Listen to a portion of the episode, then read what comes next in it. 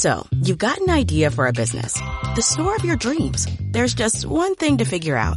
Everything. That's why Shopify's all-in-one commerce platform makes it easy to sell online, in person, and everywhere else. Sell on social media, source products with an app to get that first sale feeling. It's the only solution that gives you everything you need to sell everywhere you want. So when you're ready to bring your idea to life, power it up with Shopify. Sign up for a $1 per month trial period at shopify.com slash listen.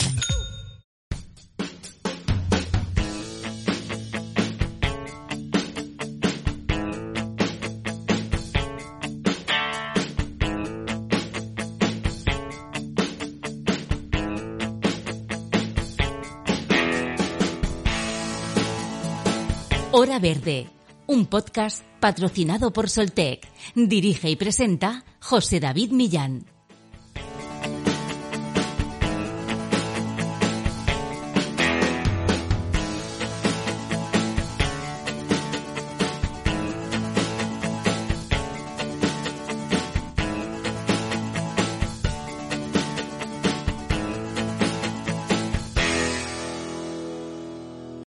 Buenas y feliz año nuevo a todos nuestros fieles oyentes de Hora Verde.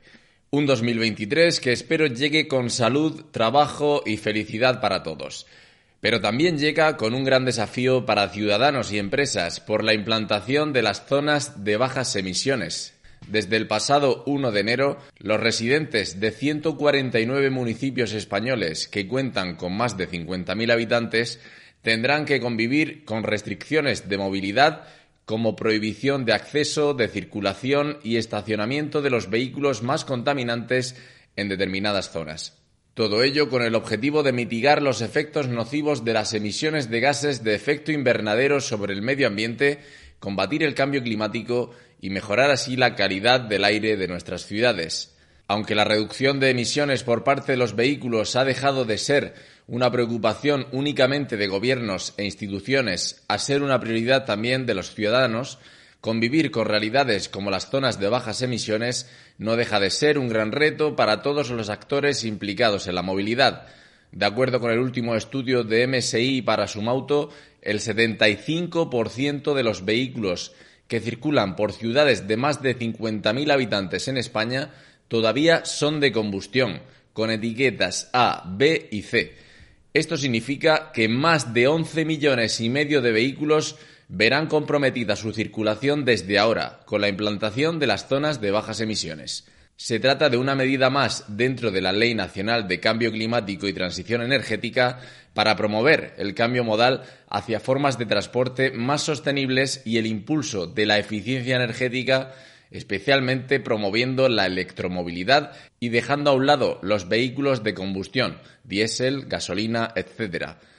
Pero aunque en el papel parece un camino fácil de transitar, la realidad es muy distinta, especialmente en lo que se refiere a la posibilidad de compaginar estas zonas de bajas emisiones con el derecho de todos a la movilidad y al trabajo, con nuestra economía, y con impedimentos como el precio del vehículo eléctrico o la falta de puntos de recarga. Frente al desafío que genera la incertidumbre de todavía no saber con certeza cómo van a avanzar las normativas de cada municipio concreto, el renting o alquiler de vehículos está llamado a jugar un papel clave en el proceso de adaptación del ciudadano y de las empresas a las zonas de bajas emisiones, ofreciendo a particulares autónomos y empresas la posibilidad de acceso a vehículos más ecológicos a los que muchos clientes no podrían optar si se decantaran por la propiedad y además esta modalidad de adquisición destaca por contar con un parque automovilístico más seguro, más tecnológico y comprometido con los nuevos retos medioambientales.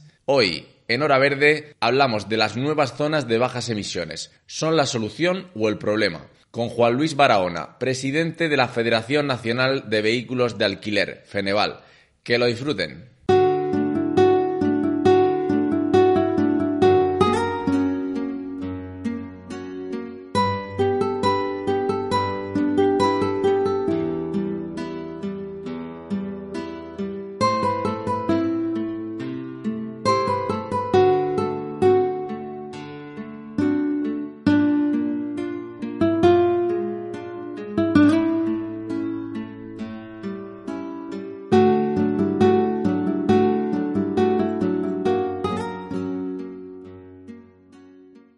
Las zonas de bajas emisiones, un término que en estos primeros días del año 2023 eh, se está escuchando en muchas tertulias, en las redes sociales, incluso en el bar de al lado cuando va usted pues, a tomarse su, su cafelito, es algo que, se escucha y que preocupa al ciudadano, que va a poder entrar mi coche en esas eh, zonas restringidas para vehículos eh, de cara a mejorar la calidad del aire y mitigar las emisiones de gases de efecto invernadero.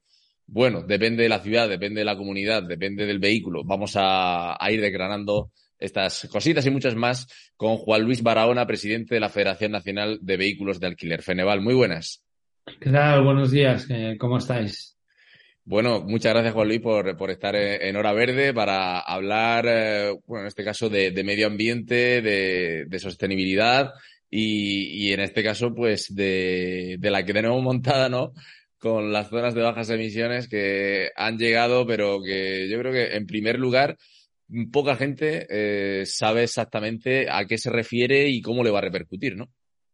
Hombre, es difícil porque pues, es una normativa muy ambiciosa, mucho más ambiciosa que, la realidad que, actualmente tenemos en, en, el país, ¿no?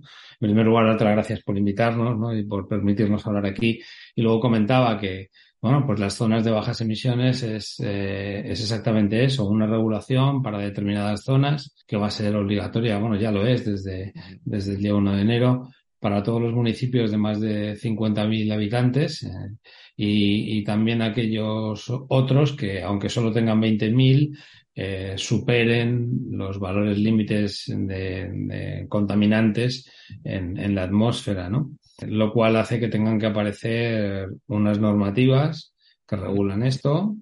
Estas normativas están delegadas a las comunidades autónomas y a los ayuntamientos, más concretamente a los ayuntamientos.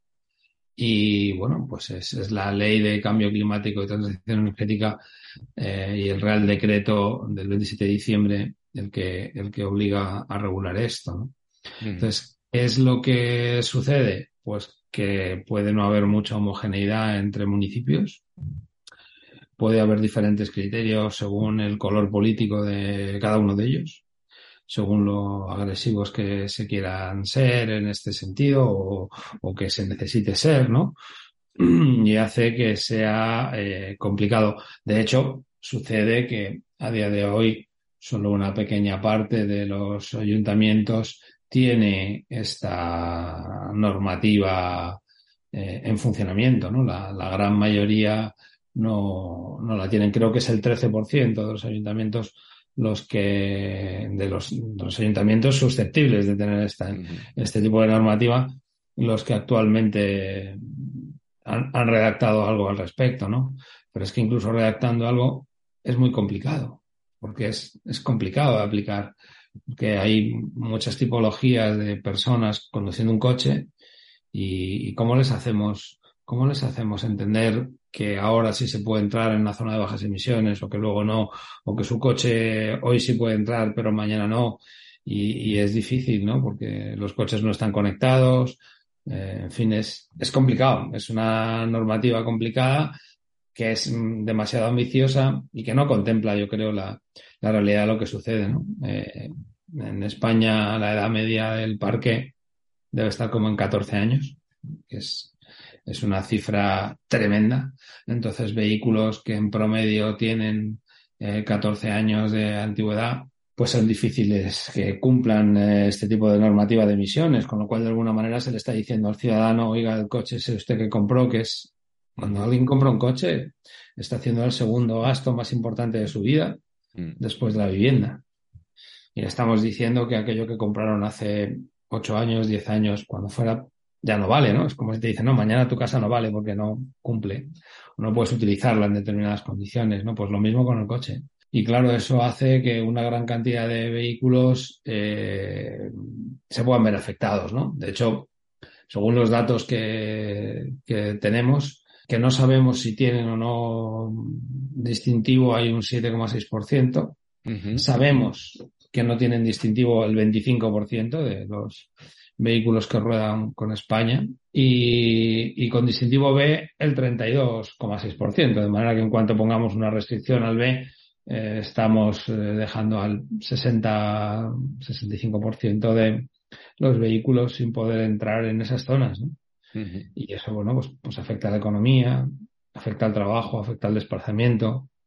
Eh, entonces, mm, creo, creo que esto no, no resuelve el problema, que es bajar esa antigüedad del parque, ¿no? No, no, no lo resuelve. Es más, creo que, que genera un caos, un caos normativo, porque cada municipio tendrá su normativa distinta y sí puedo entrar en este municipio, pero no en el colindante o en el que me encuentro dentro de una serie de kilómetros. También esto va a tener un impacto en el turismo. Imaginaros cómo le explicamos a un turista dónde puede o dónde no poder circular con su vehículo en función de, de las etiquetas. Eh, bueno, es que hay muchos problemas alrededor de esto y también con, con, la, con la carga, con todo lo relativo a la parte industrial, ¿no? Todos los vehículos industriales que tienen que, que hacer repartos, la famosa última milla. Si el hotel, el comercio, el restaurante, el bar necesita suministros y es una zona de bajas emisiones, eh, actualmente no hay furgonetas que cumplan esto o muy, muy pocas. ¿no? Nosotros desde el sector del alquiler sí que tenemos al menos la etiqueta C en estas furgonetas o mejor, pero, pero el sector te puedes imaginar que no. Aquí la antigüedad de, las, de los industriales es, es también muy elevada y, y, esos autónomos y esas empresas de transporte tienen que amortizar esos coches y no les podemos decir, no, ahora aquí ya no puedes trabajar en el centro de Madrid o no puedes trabajar en el centro de, baja onda, pues es un, es un problema que, que, que, está por resolver y, mucho menos cuando no, no, sí puedes repartir en este porque no tienes el nivel de emisiones, pero no puedes repartir en aquel. ¿Y cómo le hacemos llegar esa información al conductor, no? A mí me parece muy, muy complejo. Desde luego la intención de, de emitir menos la compartimos y la abrazamos totalmente, ¿no? Y, y, el problema es el cómo, cómo lo llevamos a cabo, ¿no? Que, que nos, nos crea pues estos problemas un poco que estoy, que estoy comentando. Pues lo, primero que deberían hacer los, los oyentes que nos estén escuchando es eh, ir a por su etiqueta de la, de la Dirección General de, de Tráfico, pues eh, o solicitarla por correos o la web de la DGT o en un taller autorizado, excepto, eso sí, hay vehículos que no van a poder eh, circular a partir de 2025, como son los turismos con motor de gasolina matriculados antes de enero del 2000 y con motor diésel matriculados antes de enero del 2006 y furgonetas matriculadas antes del 1 de octubre del 94, así como los, las motos y los ciclomotores matriculados antes del 2003. Todos ellos no, eh, vamos, no van a poder circular a partir de 2025. El resto. En la zona de bajas emisiones. En la zona de bajas emisiones. El resto... no van a poder circular, que ya no pueden circular por ninguna Por supuesto, estamos hablando siempre en este episodio de las zonas de bajas emisiones. El resto, pues intentar de alguna manera, pues conseguir esa, esa etiqueta. ¿Qué ocurre? Que claro, este, el, uno de los objetivos de, de esta iniciativa es que se renueve un poco ese parque envejecido que está comentando Juan Luis y para muestra un botón. En este pasado año se vendieron poco más de 800.000 coches nuevos y en los últimos 30 años solo cuatro veces se han vendido menos. Una muestra, obviamente, de que estamos en una crisis, Juan Luis, que el poder adquisitivo se ha reducido enormemente y que el comprarse un coche, un vehículo eléctrico para poder circular por esta y entrar en estas zonas de bajas emisiones, pues es muy difícil. Eso por un lado, y luego también tenemos otro apartado que es el de los puntos de, de recarga de vehículos eléctricos. Espera un momento, estás dando mucha información. Si te parece, vamos a, vamos a ir degranando. Vamos a ir a trocitos, las etiquetas. Sí. Yo tenemos muy buena relación desde Feneval. Feneval somos los alquiladores de vehículos, ¿no? Todos los que alquilamos coches, ¿no? Eh, bueno, pues, pues desde Feneval eh, tenemos muy buena relación con la DGT, ¿no? Y cuando salió el tema de las etiquetas, eh, nosotros siempre estuvimos en contra del mecanismo de las etiquetas. Os explico por qué porque al final es una pegatina de plástico contaminante en sí misma que tenemos que poner en todos los coches para contaminar menos. Entonces yo decía, bueno, pero ¿para qué? Eh, hombre, pues porque así clasificamos los coches. Digo, no, sí, con la clasificación puedo estar, o sea, estoy de acuerdo y con que sepamos qué, vehículo emite más y qué vehículo emite menos. pero, pero esto, ¿cómo, ¿cómo se controla en las zonas de bajas emisiones? ¿Cómo se ha controlado en Madrid Central en, en el tiempo que, que ha estado vigente? Pues a través de una cámara. ¿Y la cámara mira la etiqueta? No. ¿Y qué mira la cámara? Mira la matrícula. Claro. Entonces, con esa, con esa captura de la matrícula, hace una consulta a la Dirección General de Tráfico que devuelve las emisiones del coche por esa matrícula y con ese mm, conocimiento de las emisiones eh, se sanciona o no al vehículo que está entrando. Digo, o sea, que la pegatina realmente no se está usando, se está usando la matrícula del coche. Entonces, para uno, para que queremos realmente la pegatina, porque lo único que nos vamos a encontrar es con la picaresca de que alguien quiere quitarle la pegatina a otro coche para ponérsela en el que no corresponde, ¿no? Tratando de, confundir a los agentes del, orden que tienen que controlar que los vehículos que accedan a esas zonas tienen la etiqueta correspondiente en el día correspondiente, incluso en la hora correspondiente. Y luego, cómo haces llegar esa información al usuario, que llega por allí con su coche y que ayer sí que podía pasar, pero a lo mejor hoy no, ¿no? Entonces, una de las soluciones que nos daban para eso, la DGT creo que tiene un proyecto en esta línea de, en función de la geolocalización, decirte si puedes eh, entrar o no y de tu coche, ¿no? Te dice eh, si puedes entrar o no ahí, ¿no? Está muy bien por, por, por el tema de que todos empezamos a pensar alrededor de la etiqueta del B, del cero, del eco, del C, y esa parte es positiva, pero el que tengamos que poner millones de trocitos de plástico en, las, eh, en los parabrisas de los coches no nos parece tan buena, cuando el control que se va a hacer va a ser telemático, ¿no? Y de cara a poderlo solucionar, si lo que queremos es que se vea a través del móvil, parece que con eso lo hemos solucionado, lo hemos solucionado para el sector de la población que nos manejamos con el móvil y con la parte digital. La brecha digital deja fuera a un montón de la población que qué le vamos a decir. Le voy a decir yo a mi madre que con el móvil se geolocalice para poder bajar de compras a Madrid con su coche o lo que sea. O al señor que no utiliza mucho el coche y que viene a Madrid de vez en cuando, pues toda esa, toda esa población queda exposicionada. Entonces yo la, la solución que proponía es una pantalla a la zona de entrada de las bajas emisiones y ya que se me va a leer la matrícula, que me diga si puedo continuar o no, y si no, que me dé tiempo para darme la vuelta e irme. Porque, porque muchas veces el problema de esta normativa tal y como está es que se puede generar mucha infracción por desconocimiento en el momento exacto de si puedes entrar o no, con todo, ¿no? Y para mí ese es el gran problema. Porque para ello, imaginaros, debería haber una gran base de datos donde todos los ayuntamientos reportan por horas, en tiempo real, qué tipología de vehículo puede entrar. O sea, fijaros, ¿eh? O sea, la, complejidad del, mecanismo. Y bueno, pues sin embargo, con esa pantalla, pues cuando tú llegas allí, tienes una pantalla arriba, como las que tenemos en las eh, autopistas, y nos dice, no, no, oiga, con su vehículo no puede circular por esta zona, dispone usted de 5 o 10 minutos para salir de ella, ¿no? O sea, tiene usted que irse. Actualmente en Madrid Central, si tú aparcas en, uno de los parkings eh, de dentro de Madrid Central, pues pues eh, no, no, sucede nada, lo tienen en cuenta. Y yo digo, ya, claro, y si voy con mi coche y resulta que el parking está lleno, hmm. me, quedo con la multa. O sea, es decir, cuando estoy entrando en la zona de bajas emisiones, me la estoy jugando. A ver si me multan o no, dependiendo de que el parking esté lleno o no, ¿no? Entonces, bueno, como, como ves, no, no es sencillo de, de, resolver y por ir con la parte de las etiquetas, aquí tenemos una cosa. Y además sucede otra variable. Lo que hoy nos parece eh, poco contaminante, podemos querer cambiarlo el año que viene. ¿Y qué hacemos? ¿Cambiamos todas las etiquetas de todos los coches? ¿Otra vez? O simplemente si fuera electrónico, cambiamos eh, los criterios y los aplicamos en la matrícula. A mí como ciudadano me da igual, porque cuando llego, si voy a verlo en una pantalla, pues ya me lo has facilitado. Pero si no, o sea, entonces todo esto, en fin, son preguntas que, que no, no, se acaban de resolver y bueno, en este país tenemos la costumbre de, de ir más por la vía de la regulación y la sanción eh, en vez de por otra vía como, como puede ser la incentivación, que es lo que creo que, que se debe hacer ¿no? con, con este tipo de, de medidas. ¿no? Eh, porque, a ver, el, el, transporte, el vehículo, la movilidad, ¿no? que a día de hoy es un derecho, pues lo que hace es dar libertad a los ciudadanos, ¿no? La, libre circulación de personas y mercancías, ¿no? Es uno de los de los puntos fundamentales de, nuestra sociedad. Pero claro, no podemos circular, y eso lo entendemos todos, contaminando una barbaridad, ¿no? Bien.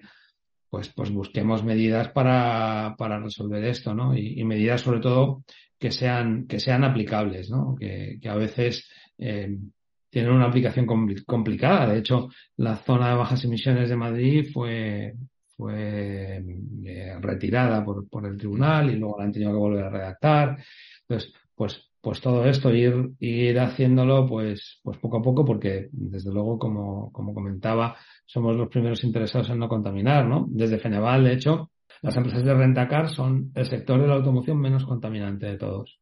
Porque eh, como estamos muy vinculados al turismo y al transporte y en general por, por el mecanismo de la, del, del negocio, pues nos compramos coches eh, y los renovamos a los seis meses, al año, como máximo a los dos años. Por lo tanto, todos nuestros vehículos tienen una tecnología muy moderna porque son coches muy modernos, sobre todo si lo comparamos con los 14 años que tiene el coche promedio que circula por las calles y son vehículos poco contaminantes. A mí me gusta decir, y además es verdad, que si coges un coche promedio de rentacar, estás emitiendo 14 gramos menos de CO2 a la atmósfera por kilómetro que con un vehículo promedio de los que circulan por la calle, ¿no? Entonces eso con respecto al, tema de las etiquetas, ¿no?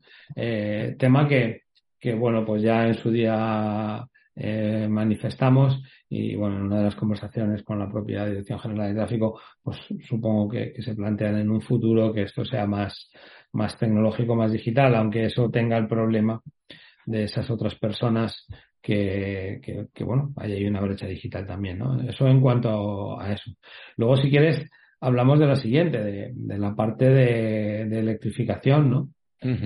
Eh, si queremos coches eléctricos, necesitamos puntos de recarga.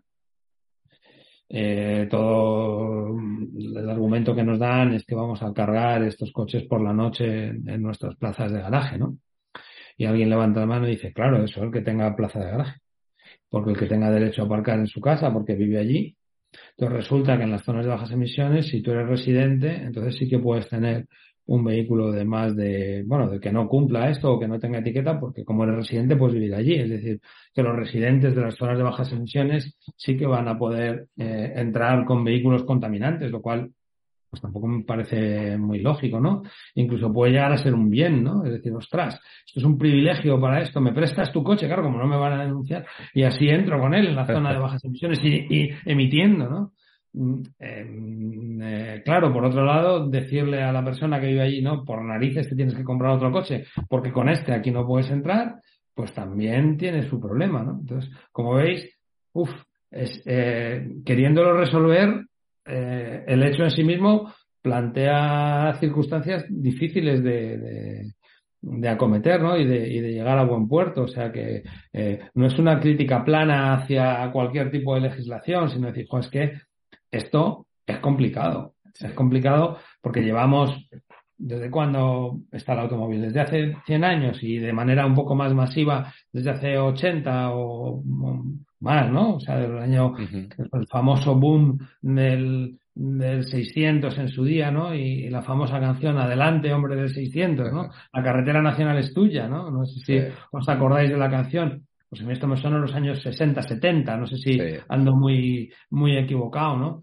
Pues desde ese boom y estamos, eh, pues otros 60 años más adelante, eh, pues esto ha cambiado mucho y, y todo el mundo tiene un vehículo y en las casas no solamente hay uno, sino que a veces hay dos o tres, dependiendo del número de integrantes que tenga la familia, ¿no?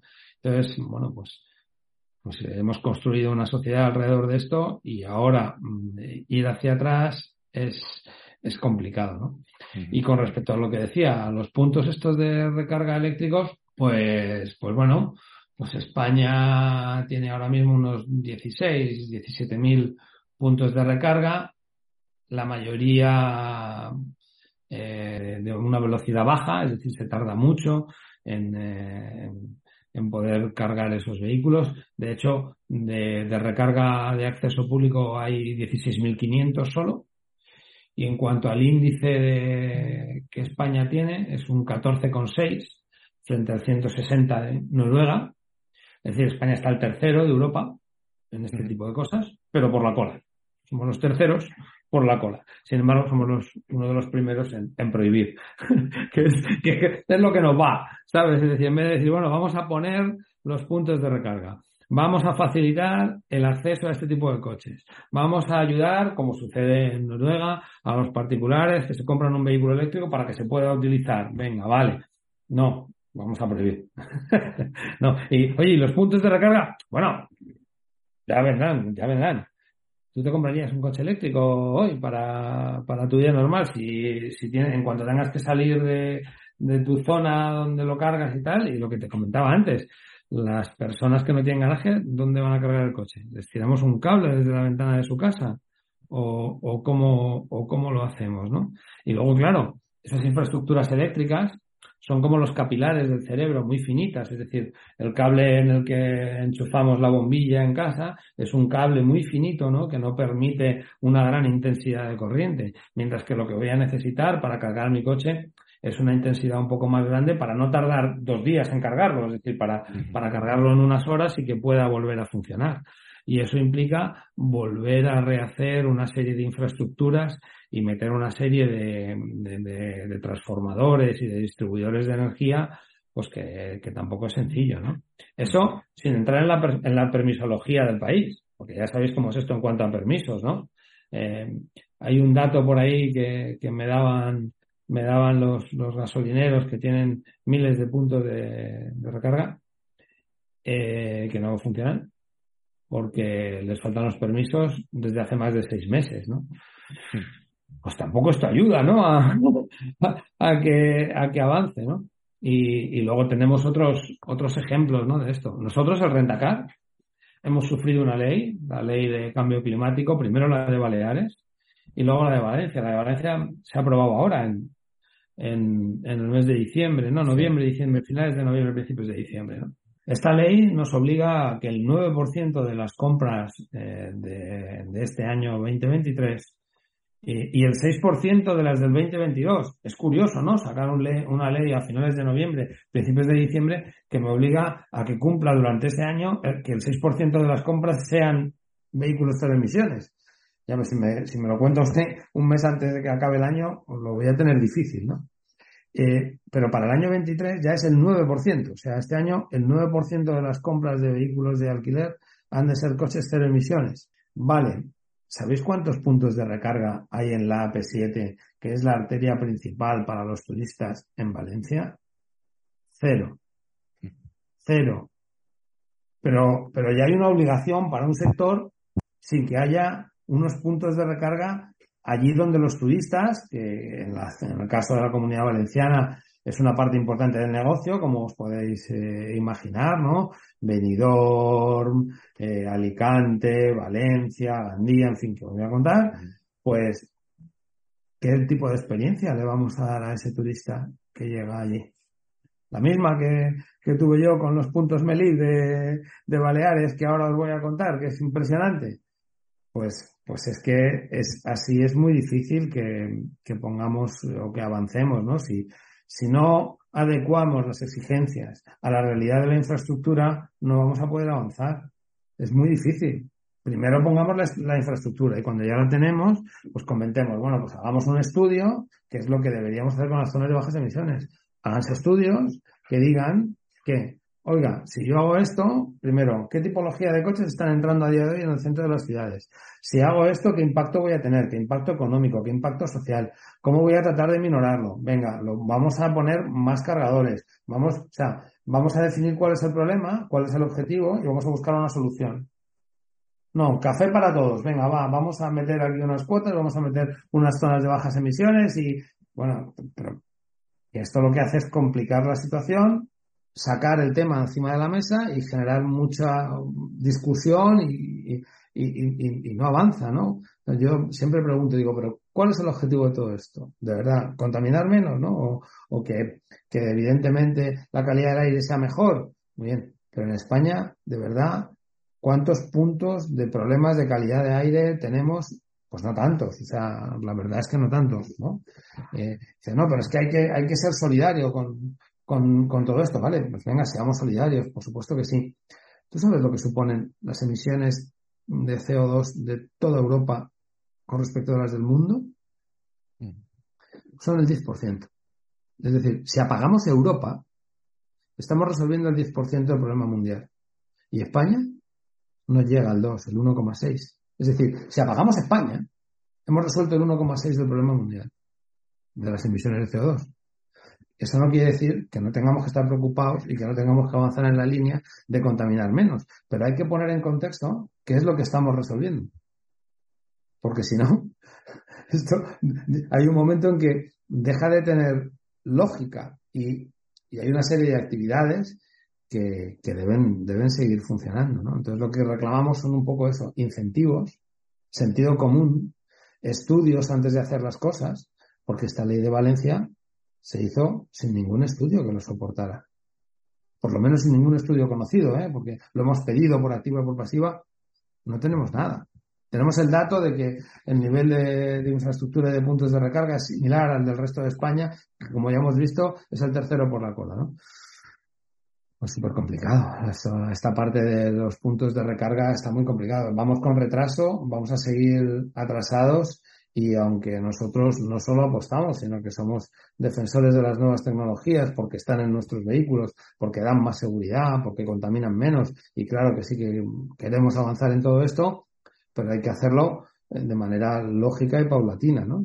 Bueno, Juan Luis, pues hasta ahora hemos visto pues eh, muchos inconvenientes, ¿no? Que de estas zonas de, bajas emisiones, de todo lo que conllevan, de bueno, de que de alguna manera pues se ha empezado, se ha empezado la casa por el, por el tejado, pero bueno, no, no podemos perder de vista el, el objetivo, que como decías, pues es reducir las emisiones de gases contaminantes a la atmósfera, combatir el cambio climático. Sabemos que el transporte es uno de los principales eh, contaminantes de, de, de, bueno, causantes de estas emisiones. Pues eh, lo que dicen los, los informes, como un, un, interesante informe que he podido consultar de, de ecologistas eh, en acción de estas bajas emisiones, pues eh, que son medidas tradicionalmente pensadas para mejorar la calidad del aire y que originalmente defendía la lógica de, que la renovación de la flota de vehículos de la ciudad mejoraría la calidad del aire, pero con el escándalo aquel que conocimos del Dieselgate, con aquellas eh, marcas relacionadas con Volkswagen y, bueno, esas emisiones que no correspondían mucho a lo que en principio se decía,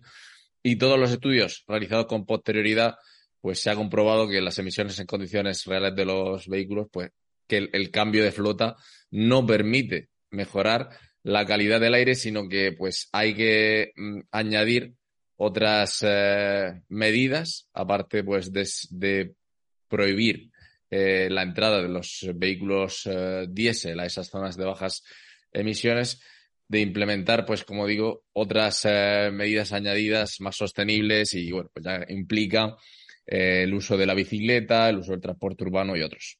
A mí esto me parece demagogia.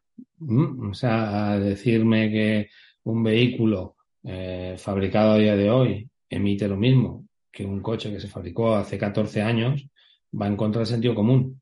¿Vale? Lo que, el que un fabricante en concreto haya hecho una mala praxis, pues, pues desde luego es indefendible, eh, obviamente, ¿no? Y me digo como todos, pero, pero el sentido común, eso es como pensar que si voy a, la mesa de un cirujano, la tecnología que va a utilizar hoy no va a ser mejor que la de hace 14 años. Por lo tanto, las emisiones y la eficiencia, ¿no?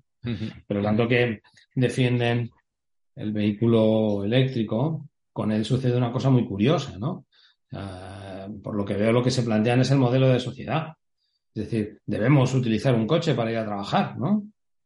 Y la pregunta es, ostras, y si lo que sucede normalmente es que por mi nivel de vida, vives en, lo digo por, por el tema de Madrid, que es el que conozco un poco, ¿no?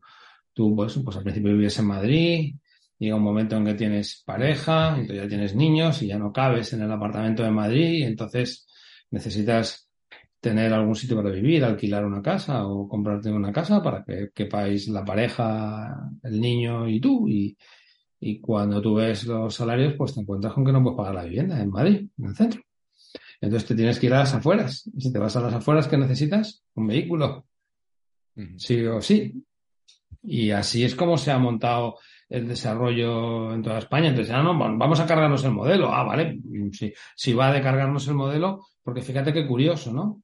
Con el vehículo de combustión, tú estás moviendo, no sé, 800 kilos de coche aproximadamente para ir a trabajar, que tiene el sentido que tiene. Pero es que los eléctricos pesan un 40% más. Entonces, no hace falta ser muy inteligente para saber que voy a necesitar más energía si cojo un coche que pesa más que si voy con uno que pesa menos. ¿no? Y más decir, no, hombre, pero es que ese eléctrico es no contaminante. No contaminante en España. El 60% de la energía que se produce sigue siendo contaminante a día de hoy. Luego, esto no está tan claro, ¿no? ¿Eh? Y que conste que, que todo lo que sea cero emisiones está fenomenal. Y lo que tampoco nos han contado es cómo vamos a reciclar esas, esas baterías de litio posteriormente, ¿no? Y desde luego, el por qué un vehículo eléctrico todavía cuesta tres veces más que un vehículo de combustión, ¿no? Entonces, y luego encima tampoco tenemos cargadores, vamos fatal.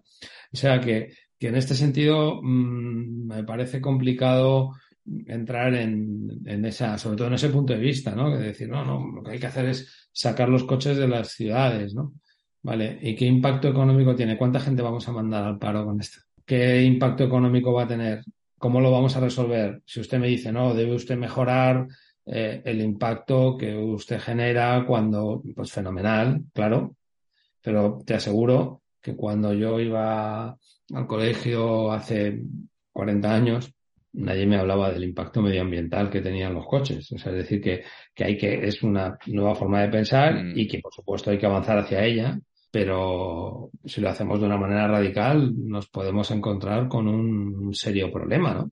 Claro, lleva una, un, una transición, todo lleva un proceso. Eh, entonces, pues eh, esa es la, la, clave, ir dando pasos eh, sobre seguro. Eh, leía un artículo, Juan Luis, ya un poco más eh, centrado en, en, lo que es el renting, que, que, bueno, que lo señalaba como una solución ideal para estas uh, zonas de bajas emisiones, para el nuevo marco normativo, porque, porque bueno, mm, estas empresas facilitan acceso a esos vehículos que estamos comentando, eléctricos, sin restricciones, sin necesidad de realizar un desembolso económico inicial, y bueno, con todos los servicios incluidos en la, en la cuota mensual. Eh, no uh -huh. sé si, bueno, imagino que estarás de acuerdo y cómo se ha visto un poco de acuerdo. reflejado fíjate, el, ese incremento de la demanda, ¿no? Sí, pero fíjate que, que esto va en contra de lo que tú me acabas de contar, porque si hay una clasificación de vehículos en función de la antigüedad y unas etiquetas de emisiones en función de la antigüedad, y según lo que tú me leías de los ecologistas, esto no valía, pues hay, aquí hay algo que no está, no está cuadrando. Yo, en serio, no se puede ser integrista con el tema. Más tecnología implica en general menos contaminación, vamos, seguro. De hecho, las etiquetas están montadas así. Y los vehículos de alquiler, como te comentaba antes, son los menos contaminantes, sin ninguna duda, porque tienen una eh, juventud que no tienen el parque que rueda por, por, el país, ¿sabes? ¿Eh?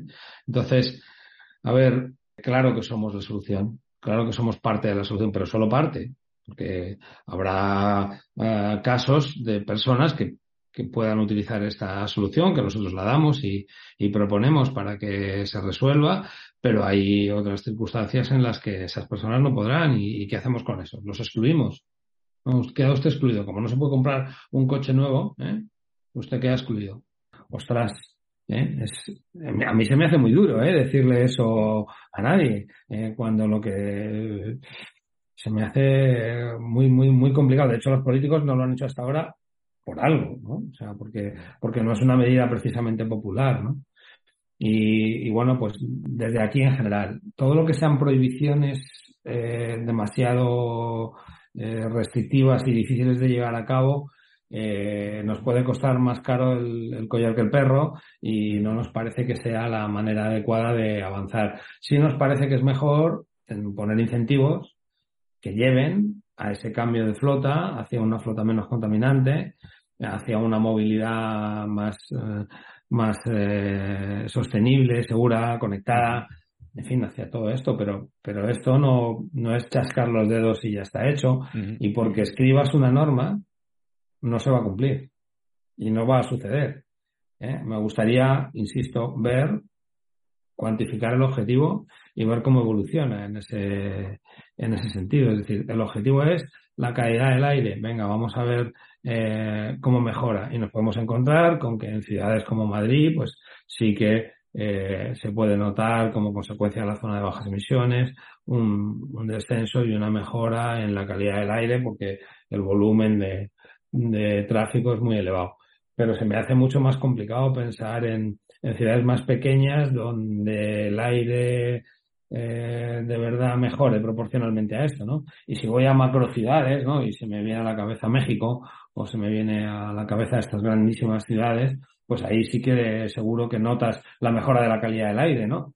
Pero si pensamos en otro tipo de municipios que además pueden estar costeros, ¿no? Que tienen viento y qué tal, pues no veo si esta calidad del aire vamos a ser capaz de mejorarla. No sé si me estoy explicando, que hay un momento en que tú ya no puedes mejorar más, ¿no? Y entonces aquí, bueno, pues sería por solidaridad con los demás, lo cual también me, me vale como argumento, pero no, está, no sería por el objetivo de la, de la calidad del aire. ¿no? ¿De qué forma cre crees que bueno el, el Rentacar ayuda de alguna manera al, a la lucha contra, contra el cambio climático? Porque bueno, eh, es una forma de, de, de, alquiler compartido, de, de uso compartido de, claro. de, vehículos. A ver, somos los pioneros del alquiler compartido, ¿vale? Eh, y ayudamos en el sentido de, de, que nuestros vehículos son utilizados por muchas personas a lo largo de su vida útil dentro de nuestras empresas, ¿no? Eh, de hecho, eh, nuestra flota estará en unos 600.000 coches, aproximadamente 500 y algo mil del año pasado, eh, y sin embargo hemos hecho más de 20 millones de servicios, ¿no? Entonces, eso quiere decir que ha habido una utilización de esos coches, es decir, cuando el vehículo es utilizado por, por varias personas necesitamos menos vehículos y esto, pues claro, y además eh, es evidente que, que somos movilidad compartida. Entonces, en ese sentido, sí que ayudamos mucho. Pero de nuevo, no solucionamos todo. Es decir, o sea, al final eh, no va a haber una oficina de alquiler en un pueblo con 30 habitantes de cualquiera de las sierras de España, porque no es viable y porque no tiene sentido. Y a ese señor o a esa señora que vive allí, ¿qué le decimos? Igual que no hay eh, líneas de autobuses, de, de, 200 plazas que vayan allí, pues no, pues es que no, es lógico que no, que no suceda así. Pero con la misma, eh, le decimos que no tiene derecho a moverse. ¿O cómo hacemos? Pues tendrá que tener derecho. ¿Y qué pasa? Que cuando coge su vehículo no contamina. Pues contamina igual que el que entra en la zona de bajas emisiones. Eh, y, y aquí la, la, paradoja, ¿no? ¿Cómo, ¿Cómo lo resolvemos? Nosotros sí que somos capaces de, de mejorar y somos parte de la solución y no parte del problema, pero por otro lado, eh, lo que está claro es que no somos la solución para todo el mundo. Uh -huh. Es así. O sea, no todo el mundo tiene un coche de alquiler. Es evidente, ¿no? Claro. Porque hay que ver las características de cada uno. Y, y ahí está la flexibilidad de la norma a la hora de ver las distintas aplicaciones, ¿no? Esto no, no nos vale como café para todos. Desde luego, es complicado. Y también sucede otra cosa. Como consecuencia de esta normativa, acabamos de nombrar expertos en emisiones, en vehículos y en movilidad a todos los ayuntamientos de toda España. Mm. Y, lamentablemente no lo son, en general, ¿no? Lo que lo cual es lógico, o sea, porque, porque es algo nuevo que aparece ahora y, y todo el mundo aprendemos, aprendemos con ello, ¿no? Eh, entonces hace falta eh, asesoramiento técnico para llevar esto a cabo y homogeneidad entre los distintos sitios. Entonces, un poco lo que, lo que yo te comentaba antes, digo, jolín, ¿cómo, cómo vamos a resolver el que aquí a mi, a mi, a este lado eh, tengo un ayuntamiento de una ideología y a este de otra. Ambos son colindantes. De hecho, a veces la línea es una calle, ¿no? Lo que separa dos municipios. Y en uno puede circular y en otro no, porque uno es más de una ideología y otro es de otra, sin nombrar a ninguna, ¿no? Pues todo esto es que me parece que, de verdad, es que no tiene sentido. O sea, hay que ir al objetivo. El objetivo es que podamos seguir eh, produciendo y eh, haciendo, generando valor eh, con, con, el menor impacto posible o con ninguno, si fuéramos capaces. Pero bueno, creo que no existe ningún utensilio de los que manejamos que no tenga impacto, ¿no? O sea, cualquiera. Ahora mismo, eh, tú y yo estamos consumiendo energía para comunicar estas ideas. Estamos utilizando aparatos, ordenadores que han necesitado también de energía para poderse fabricar y para poderse poner juntos, incluso seguro que alguno lleva plástico, o sea, no, es que como voy a ser súper integrista, no, esto no, nada, nada no puede ser, tiene que haber un equilibrio y eso es lo que vemos que la norma no tiene y sobre todo que por la vía del castigo y de la prohibición no queremos que se vaya que se vaya a resolver, ¿no? Y por otro lado, tampoco podemos seguir eh, con, ala, vamos a emitir aquí lo que nos dé la gana, pero os recuerdo que la industria del automóvil es una de las industrias con más restricciones en sus emisiones y en su normativa y de hecho lo está sufriendo y sufriendo mucho. Y parte de esos datos que tú me dabas al principio, que me decías que solo se habían vendido 800.000 coches, en parte se debe a que no hay capacidad todavía después del COVID para volver a fabricar más. Es decir, demanda de coches si hay, vas a comprarte un coche y te dicen, sí, sí, eh, dentro de seis meses se lo entrego, ¿no? Y el, fabricante no quiere que eso suceda, pero, pero es que sus cadenas de aprovisionamiento no están tan engrasadas como, como estuvieron antes, ¿no? Y, y eso también está, está afectando, ¿no?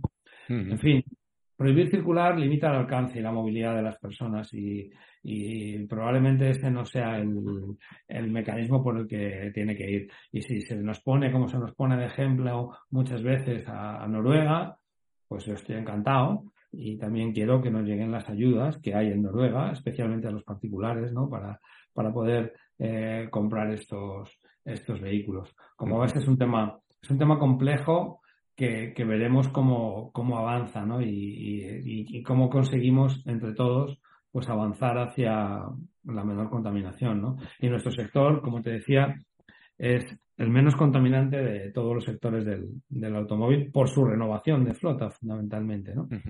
Claro, porque estamos al, al comienzo, como decimos, eh, esto pues acaba de entrar, es, es nuevo para todos y, y bueno, de hecho, eh, como decía Juan Luis, eh, apenas una veintena de ayuntamientos de los eh, aproximadamente 150 de toda España que, con más de 50.000 habitantes deberían ya implementar esos planes de, de movilidad y de, y de, limitar esas zonas de bajas emisiones, pues pues es una cifra muy baja. Eh, de hecho, el, el, sector del rentacar pues reclamaba hace poco, lo leía en una nota de prensa, acceso fácil y con tiempo a, a esa información y que se pusiera en marcha una plataforma que alimentará los servicios GPS con, con, las ordenanzas para que los usuarios de alquiler conozcan las prohibiciones y restricciones circulatorias, ¿no? Esto de la plataforma y de los GPS yo creo que es algo que también lía un poco a la población.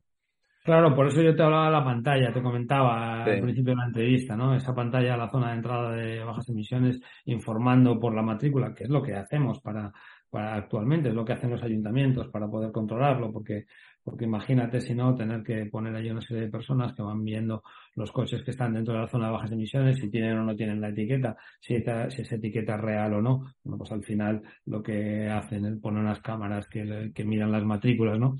Y, y por ahí es más fácil.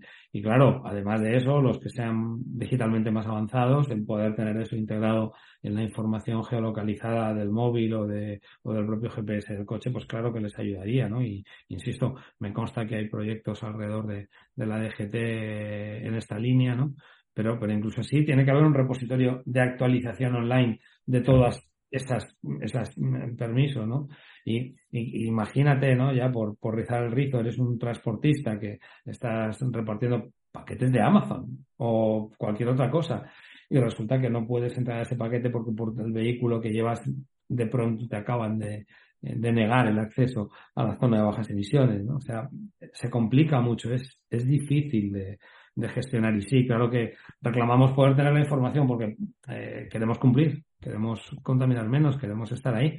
Pero si no lo conocemos, o lo que es más importante, nuestro cliente no lo conoce, porque pensar que en ocasiones es extranjero. le contamos a un alemán, a un inglés, todo este follón.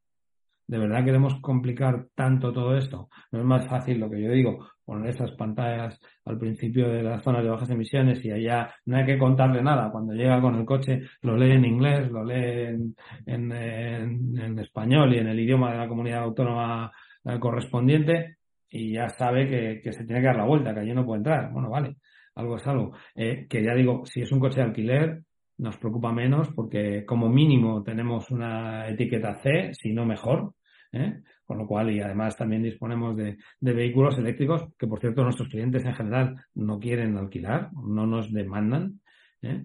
Eh, pero es normal. De verdad tú te cogerías un coche eléctrico para, para moverte de turista por España, pues cuando ves la red de puntos de recarga te lleva las manos a la cabeza. Yo tuve mi experiencia este verano, me tocó ir a Ibiza y decidí cogerme un coche eléctrico para, para moverme por allí, ¿no? Y entonces eh, los puntos de recarga eran los puntos Melib, ¿no? Mi sorpresa es cuando uno de ellos estaba en Calatarida, además, punto de Calatarida, pues yo allí a recargar el coche con toda la ilusión del mundo el punto, a pesar de que en la aplicación del MELIB, ¿no? que son los puntos de recarga de Baleares, la red pública, pues no estaba operativo. Entonces ya no podía mm, cargar allí el coche. Entonces me tuve que ir a buscar otro, otro punto de recarga. Me busqué uno en San José y allá que me fui con el coche, ¿no? Y cuando llego, pues, pues con la propia app del MELIB, pues intento ponerlo en marcha y no, con la app no funciona. Hay un teléfono de ayuda, llamo, Hola, buenos días. Eh, mira, es que quiero poner en marcha el punto de recarga. Me dice, no, es que con la app estamos teniendo problemas, no funciona. Si quiere, le envío una tarjeta. Digo, ¿una tarjeta? ¿Una tarjeta física? Sí, sí. Ya me oiga, que yo soy un turista, ¿cuánto va a tardar en enviarme la tarjeta? Una semana, diez días. Digo, cuando me la mande yo ya no estoy. O sea, que, que por ahí no, bueno, pues se lo puedo poner en marcha. Bueno, pues si por favor me lo puede usted poner en marcha, pues, pues adelante, ¿no? Entonces, bueno, pues no me pudo poner en marcha ese primer punto de recarga pude recargar el coche, pero para cargarlo totalmente necesitaba eh, pues como nueve horas, no podía dejar ahí el coche nueve horas, al cabo de las dos horas aproximadamente lo tuve que, retirar de allí y de nuevo buscar otro punto me iba al día siguiente. En esta ocasión en otro, en otra población, ¿no? Porque nos habíamos movido con el coche a otro lado. Y allí, allí fue lo mismo, ¿no? Tuve que llamar para que lo pusieran en marcha, pero en esta ocasión por algún motivo no podían ponerlo en marcha. Con lo cual me quedé con el coche allí y le tuve que pedir al restaurante que me dejara enchufar allí el coche para poder volver a casa. ¿eh? Este estrés de punto de recarga en una isla como Ibiza hizo que mi mujer me dijera que por favor nunca más volviera a coger un coche eléctrico para las vacaciones, ¿no? Entonces, de verdad, o lo resolvemos o así no vamos a ninguna parte. Piensa que si tú llamas a ese teléfono a horas en las que no hay atención telefónica, nadie te va a poner en marcha el punto de recarga. Entonces, no hemos dado la infraestructura que permite poner un 9% de compras de coches de alquiler eléctricos. Necesitamos que se pueda hacer, necesitamos que funcione. Y luego hay otra cosa que no quiero dejar pasar. Queremos fomentar la movilidad, ¿no? Queremos fomentar la movilidad compartida, que, que somos nosotros. La movilidad es un derecho, según dice la ley que, se está llevando al Congreso y que se ha eh, anunciado antes de Navidades, la ley de movilidad sostenible. Eh, nosotros tenemos un IVA del 21% cuando somos una actividad turística o somos transporte de pasajeros. Entonces, tanto si nos consideras turismo como si nos consideras transporte de pasajeros, y desde luego lo que somos es movilidad, parece razonable que tengamos el IVA del 10%, que es el que tienen estas actividades, ¿no? Si usted quiere fomentar estas, estas eh, actividades que en el fondo movilidad compartida y además poco, poco emisiva, ¿no? O nada, si te coges un coche eléctrico y te atreves, eh, pues deberíamos tener ese IVA y sin embargo esa petición no llega a buen puerto nunca, ¿no? Entonces, de nuevo, no creo que la movilidad sea un lujo y tenga que tributar como un impuesto de lujo, ¿no? Digo yo. Pero... Pues sí, muchas, muchos aspectos por, por, tratar, Juan Luis, y bueno, yo para terminar, pues también quiero, quiero apuntar eh, pues eh, lo que es una realidad. es que, como decía, pues eh, yo creo que sí que debemos ayudar a contribuir a, esa lucha contra el cambio climático, a contaminar menos, a usar menos el vehículo, quizá. Habría que ver eh, casos y, casos. Yo actualmente eh, vivo en una ciudad de la región de Murcia, en el centro, me desplazo a todos sitios andando. Y bueno, eh, yo creo que tenemos que acostumbrarnos también, depende quién necesita el vehículo y quién no, porque es un hecho, Juan Luis, que hay muchísimos más vehículos quizá de, de los que necesitamos. Y al final, pues, pues claro, hay que ver según obligación, si uno tiene que trabajar, si uno se desplaza porque quiere aparcar en la puerta de un bar del centro de una ciudad, yo creo que tenemos que acostumbrarnos más a, a estas restricciones por el bien de todos, por, por la salud de todos al final y por la salud del planeta. Ya, pero la sostenibilidad, y estoy de acuerdo con todo lo que dices, lo suscribo, firmo debajo, pero también es económica, ¿eh? ¿Y qué hacemos? ¿Eliminamos el transporte por carretera? ¿Eliminamos los aviones? ¿Eliminamos los barcos? ¿O, o pensamos que vamos a tener barcos eléctricos? Así, para el año que viene. O puede ser que no, ¿eh? ¿Nos cargamos el comercio mundial? Pregunto. No, no, hombre, todo, por supuesto. Cuidado. Por supuesto, todo dentro Claro. De su medida. Claro. Como, como digo, no es lo mismo el que lo necesite, desplazarse y el que y- y Claro. hay que mover a la gente de alguna manera mientras pues avanzamos hacia esa electromovilidad. Claro. Pero sí que hay. Pero yo fíjate, más que electromovilidad, que ya te comentaba antes que cuando ponemos un vehículo eléctrico estamos eh, moviendo más energía que cuando no, iría hacia tecnologías cada vez menos contaminantes eh, con una neutralidad tecnológica, porque a lo mejor lo que nos acaba resolviendo la solución es el hidrógeno, que todavía no está preparado, o, o precisamente mm, que se avance un punto más en estos, en estas emisiones y pasen a ser prácticamente nulas o nulas en un vehículo que, a pesar de ser de combustión, consigue no emitir. En fin, este tipo de soluciones también pueden ser válidas, ¿no? Eh, lo que pasa es que eso no, no nos lo planteamos, ¿no?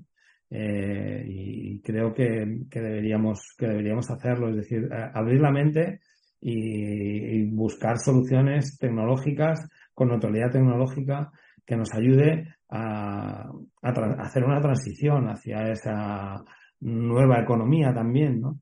Pero, pero si lo hacemos de golpe, bueno, ya lo hemos visto con el COVID, el, el impacto que tiene eh, hacer un off en, en la economía mundial, ¿no? O cuidado, cuidado porque porque por ahí no, por ahí no vamos bien, ¿no? Yo por ahí creo que, que es, es demasiado radical. Ahora, claro, claro que quiero ir con un vehículo, con una forma de transporte que no, que no contamine nada, ¿no? De hecho, bueno, eh, eh, te contaré, yo, yo en Madrid bajo en cercanías, ¿vale? Yo vivo en las afueras de Madrid Sí. bajo, bajo en cercanías, ¿no? Eh, y es también por, por comodidad, ¿no? Porque eh, aparcar en Madrid ahora mismo, o sea, no me hace falta la zona de bajas emisiones, ¿eh? Tú te aparcas en Madrid el coche y como tengas que dejarlo allí aparcado en la zona verde, en la zona azul, aparte del incordio que tiene, Claro. de andarlo cambiando y demás, tienes 20 euros al día tranquilamente de parking. Entonces, como comprenderás, no es, no es sostenible, o sea que ya eso en sí mismo es una disuasión, ¿no? Pero es igualitaria para todos, ¿no? Luego ya cuando llegas a la zona central, bueno, pues allí aquello, pues claro, es, es más complicado, ¿no? Pero, pero sí, claro que sí, que hay que, hay que utilizar al máximo los, los transportes colectivos, ¿no? Y si no, pues el compartido que somos nosotros, tratar de ir andando, por supuesto que sí, es, eh, está claro, pero claro, alguien que vive a 18 kilómetros del centro de Madrid, que, que se vaya andando, no, que se vaya en autobús, hombre, si hay línea de autobuses, ¿no? Y al del pueblo de Soria, me lo invento, ¿cómo le decimos que se mueva? Bueno, 18 kilómetros lo puede hacer en bicicleta perfectamente. Bueno, bueno, yo, si tú quieres hacerlo por la carretera de La Coruña, yo te invito. No, yo te invito, yo te invito, tú hazlos, ¿eh? Es- ¿vale? de- depende de la ciudad, depende del caso, sin duda, claro. Claro, sí, no, pero sí, está claro que tenemos que avanzar y vamos, lo estamos haciendo. O sea, ya te digo que nosotros estamos eh, poniendo puntos de recarga en nuestras oficinas, estamos comprando coches eléctricos, pero claro, lo hacemos en la medida en la que nos lo demanda el cliente.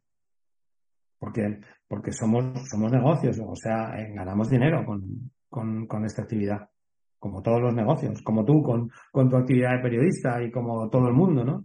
Entonces, eh, vas hablando de los temas según te lo va demandando tu audiencia, entiendo, ¿no? Pues esto es Claro. igual. Eh, nosotros eh, vamos abasteciéndonos cuando el propio cliente nos lo pide. Te aseguro que si el 100% de los clientes, cuando van a alquilar un coche, nos dijeran, o me da usted un eléctrico, o me da usted un cero emisiones, o yo no le alquilo el coche, claro, mm, sería otra cosa, ¿no?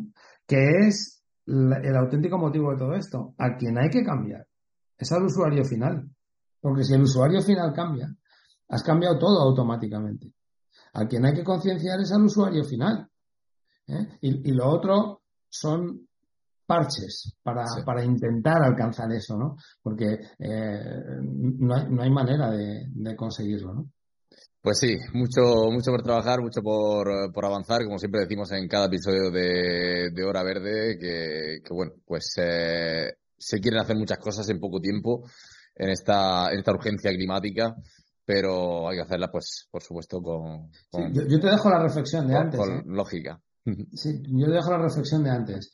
Eh, sin distintivo y que no sabemos, tenemos exactamente el 31% de los vehículos. Es decir, sin aplicar ningún tipo de restricción, los vehículos que no tienen etiqueta pueden ser casi el 30% de, bueno, o más, el 30% o el 33% del parque. Es decir, el hecho de poner la zona de bajas emisiones, dejamos fuera al 33% de los vehículos. En cuanto metamos el B, es decir, solamente pueden entrar los C, ya tenemos el 60% de los vehículos que no pueden entrar ahí. Entonces, wow, ¿eh? Wow, o sea, me parece una barbaridad. Que hay, hay que hacerlo, ¿vale? Pero tendremos que decirle a ese 60% de los vehículos que deben cambiar por un vehículo menos contaminante y no solo decírselo, ayudarles a conseguirlo. Porque compraron un derecho de movilidad cuando compraron el coche en su día, ¿no? Y el carnet de conducir y ahora les decimos que no. Pues tendremos que ayudarles, que es, donde, es, es, la parte que me falta en todo esto, porque, insisto, si a mí me dices que un coche eléctrico me cuesta lo mismo que un coche de combustión, me compro uno mañana. No lo compraría, lo alquilaría. Pero bueno, ¿entiendes? O sea, eh, por ahí sí, que es lo que ha pasado, como decía antes, en, en Noruega. Claro, Noruega es un país que, fíjate, curiosamente, saca una gran parte de sus recursos del petróleo. Pero bueno, lo utiliza para, para que su población sea una de las más desarrolladas en cuanto, en cuanto a vehículos eh, eléctricos, ¿no? Entonces, bueno, pues, pues es una solución, pero eh, es que es un dato demoledor, ¿eh? que el 60% de los vehículos que circulan en un momento determinado no puedan entrar allí, eh, ostras, es, es duro. Y también es demoledor las emisiones que estamos eh, teniendo. Entonces hay que juntar los dos problemas y tratar de, resolverlos. Pues sí, como decimos, equilibrio, sostenibilidad. Pues eh, seguiremos hablando, dará para varios capítulos eh, este tema que, que, está acaba de empezar el partido de las zonas de bajas emisiones y seguiremos hablando, por supuesto, eh, Juan Luis Barahona, presidente de la Federación Nacional de Vehículos de Alquiler, Feneval, ha sido un placer y un lujo para mí pues tenerte hoy en, en Hora Verde. Muchas gracias. Un lujo, el lujo ha sido para nosotros compartir contigo, de verdad, muchas gracias por dejarnos eh, expresar nuestra posición, ¿no? Que, que, es a favor de contaminar menos, pero hacerlo de una manera eh, más razonable que, que, lo que sea una normativa. Y, y una reflexión que dejo, ¿no? Sería muy malo que acabáramos hablando de normativas, de leyes, y no acabáramos hablando de cuál es el objetivo. Si de verdad es reducir emisiones, pues venga, vamos a ello. Midamos y mejoremos.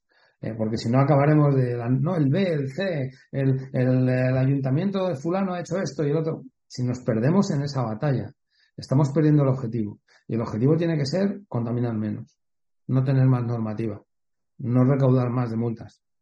Tenemos que contaminar menos. Y ese es el, eh, y para contaminar menos, alquilar un coche. el eslogan, el eslogan final. Pues, gracias, Juan Luis. Venga. Un saludo, muchas gracias a vosotros. Hora Verde, un podcast patrocinado por Soltec. Dirige y presenta José David Millán.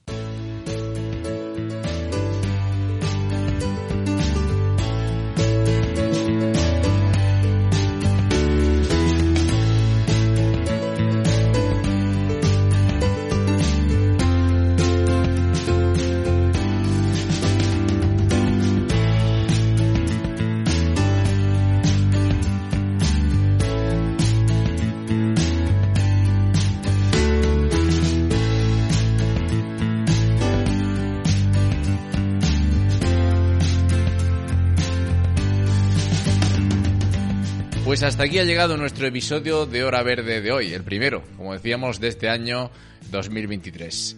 Espero que lo hayan disfrutado tanto como nosotros preparándolo y que lo compartan a través de las eh, redes sociales. Y ya saben que si quieren estar al tanto de toda la actualidad sobre medio ambiente, sostenibilidad y energías renovables, pueden hacerlo a través de las redes sociales de Soltec, empresa patrocinadora de este programa, tanto en Instagram, Twitter, LinkedIn y Facebook. Gracias por estar ahí y hasta la semana que viene. Chao.